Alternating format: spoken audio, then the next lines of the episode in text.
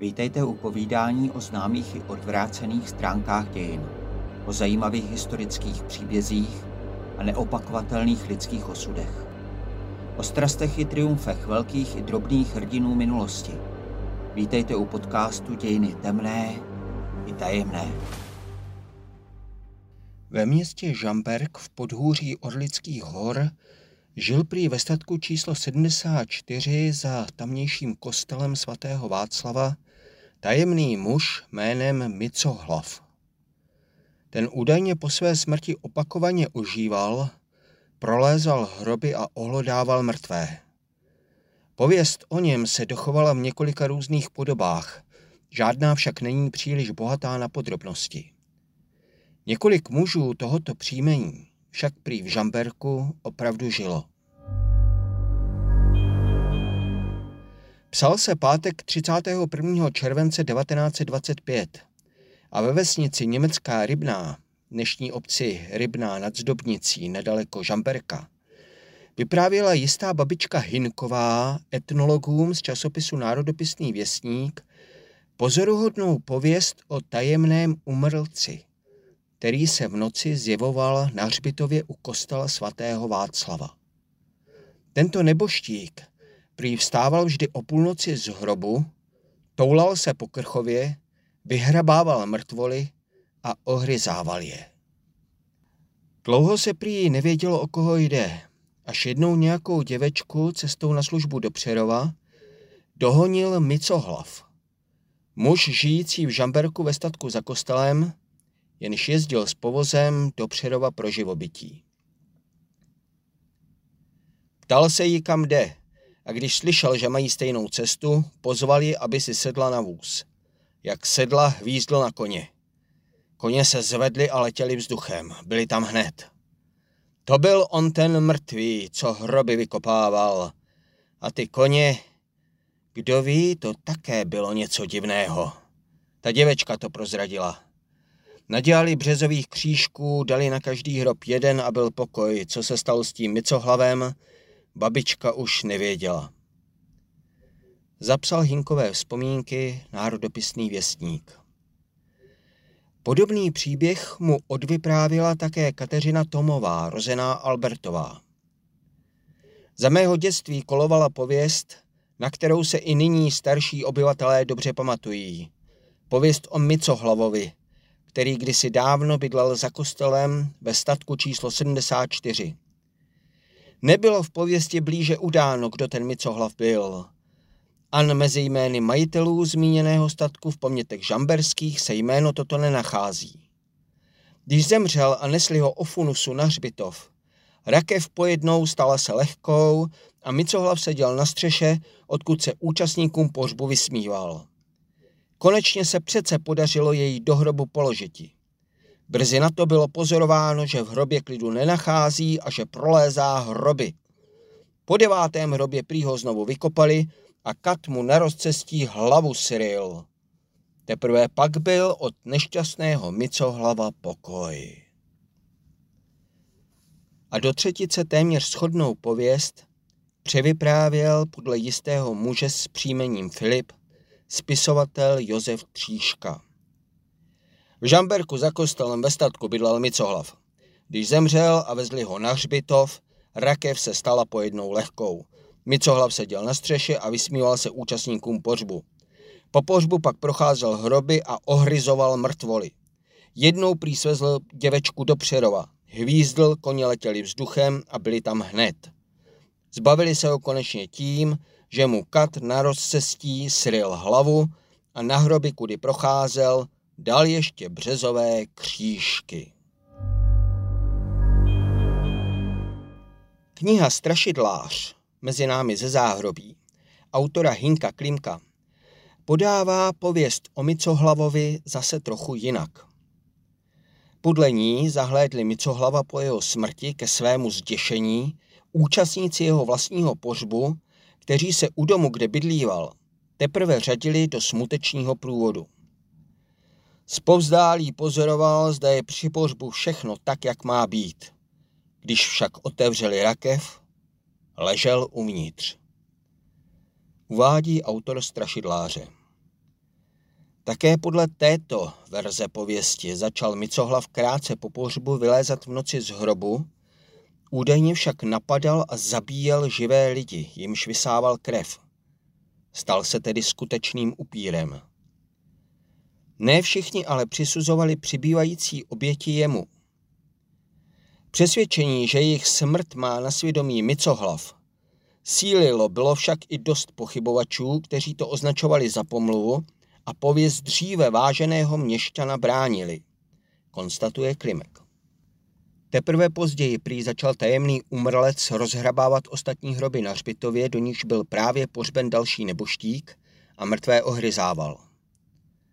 To ovšem znamená, že změnil svou specializaci. Toto chování už totiž magie nepřisuzuje upírům, ale takzvaným ghulům, tedy pojídačům mrtvých. Jde o stůru původně z arabského folkloru, která je popisována například i v příbězích Tisíce a jedné noci. Kůlové v noci pobývají na hřbitovech, hodují na mrtvých, současně jsou však prý jediným stvořením, schopným zabíjet a žrát právě upíry.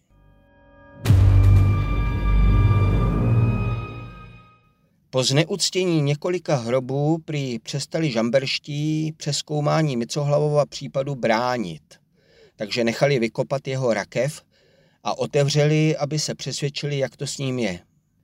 Jeho tělo bylo navzdory době, po jakou byl pochován, zcela neporušené. Vypadal, jako by spal. Nikdo už nepochyboval, že všechny hrůzy má na svědomí právě on, píše Hinek Klimek. Když Micohlavovi povolený kat oddělil hlavu od těla, tekla z něj prý krev jako z živého člověka a v krku měl kusy závoje. Patřil jeho manželce, která zemřela nedlouho před ním a spočívala v hrobu s ním. Micohlav její nebožce v hrobě sundal z krku a rozžvíkal, uvádí Klimek. Dodává, že poté, co Micohlava uložili zpátky do rakve s oddělenou hlavou, dal už pokoj a víckrát z hrobu nevylezl. Pozoruhodné je, že velmi podobné pověsti o upírech z kusy rozžvíkaného závoje v krku jsou doloženy z vícero míst Čech i Moravy. Sám Klimek ve svém strašidláři zmiňuje příklady upíra z Ivančic na Brněnsku a upíra z Bruntálu. Další příklad takového stvoření nám dochoval kronikář Jan Neplach, opat benediktínského kláštera v Opatovicích za vlády Karla IV. Ten ve své krátké kronice římské a české zmiňuje v souvislosti s rokem 1344 případ ženy v Levíně, dnes městysu v okrese Litoměřic, která prý zemřela a byla pohřbena, ale po pohřbu vstala z hrobu zardousila mnoho lidí a nad jejich těly tančila. A když byla probodnuta, vytékala z ní krev jako ze živého tvora. Také pozřela více než polovinu vlastního závoje a když jí byl vytržen, byl celý skrvavělý. Když měla být i spálena, nemohlo se dřevo jinak rozhořeti než odtašek z kostela, podle poučení nějakých stařen. Ačkoliv již byla probodnuta, Stále ještě vstávala, ale jakmile byla spálena, tu všechno trápení ustalo. Cituje Neplachovu kroniku spisovatel Jan Bauer v knize Netvoři, tyrani a zlosinové českých dějin. Může se příběh o nemrtvém s rozžvíkaným kusem látky v krku opírat o něco reálného, o nějakou skutečnost, která se opravdu stala. Možná, že tu máme co dělat s pradávnou lidskou obavou z pohřbení zaživa. Možná dokonce s ozvěnou skutečných případů, kdy k takové tragédii došlo. Podle historika Václava Grubhofra, autora knihy Zdánlivá smrt, byla právě hrůza z předčasného pohřbu ještě živého člověka velmi dominantním znakem evropské společnosti druhé poloviny 18. století a vedla i k pohřebním reformám, které se zabývaly nakládáním s mrtvým tělem a prohlídkami mrtvých. Vše mělo za cíl právě to, aby se předešlo předčasnému pochování ještě živého člověka. Závoj, nalezený v krku zemřelého, jenž vypadá jako živý, může být ozvěnou právě takových příběhů. Z historie jsou známy příklady řady nešťastníků procitnuvších v hrobech z bezvědomí, kteří ze zoufalství sežvíkali vlastní oblečení. Stejně jako příklady zdánlivě zadušených, jež něco nešikovně spolkli či vdechli a v hrobu se probrali. Mohl být žamberský micohlav příkladem právě takového předčasně pohřbeného, ale nezemřelého člověka. Člověka, který procitl až v rakvi a když se nakonec vyhladovělý vyhrabal na povrch, začal na hřbitově hledat cokoliv, cokoliv k snědku. Úplně vyloučené to není. Žamberské listy ale upozorňují na to, že přes dánlivě přesné udání jeho adresy statek číslo 74 za kostelem svatého Václava, není jeho přítomnost ve městě nijak doložena. V pamětech žamberských prý není jeho jméno mezi majiteli zmíněného statku totiž vůbec uvedeno. Pár nositelů jména Micohlav však v Žamberku skutečně žilo. Paměti znají například Jiříka Micohlava, který po sobě zanechal vdovu Efrozínu, nebo Jana Micohlava, jenž prý na zelené louce vystavěl chalupu pro svého zetě. Slovo nicohlav či micohlav se používalo také v hospodářstvích jako označení svorníku spojujícího jednotlivé části předku vozu, nápravník, oplen, šárku a rozvoru.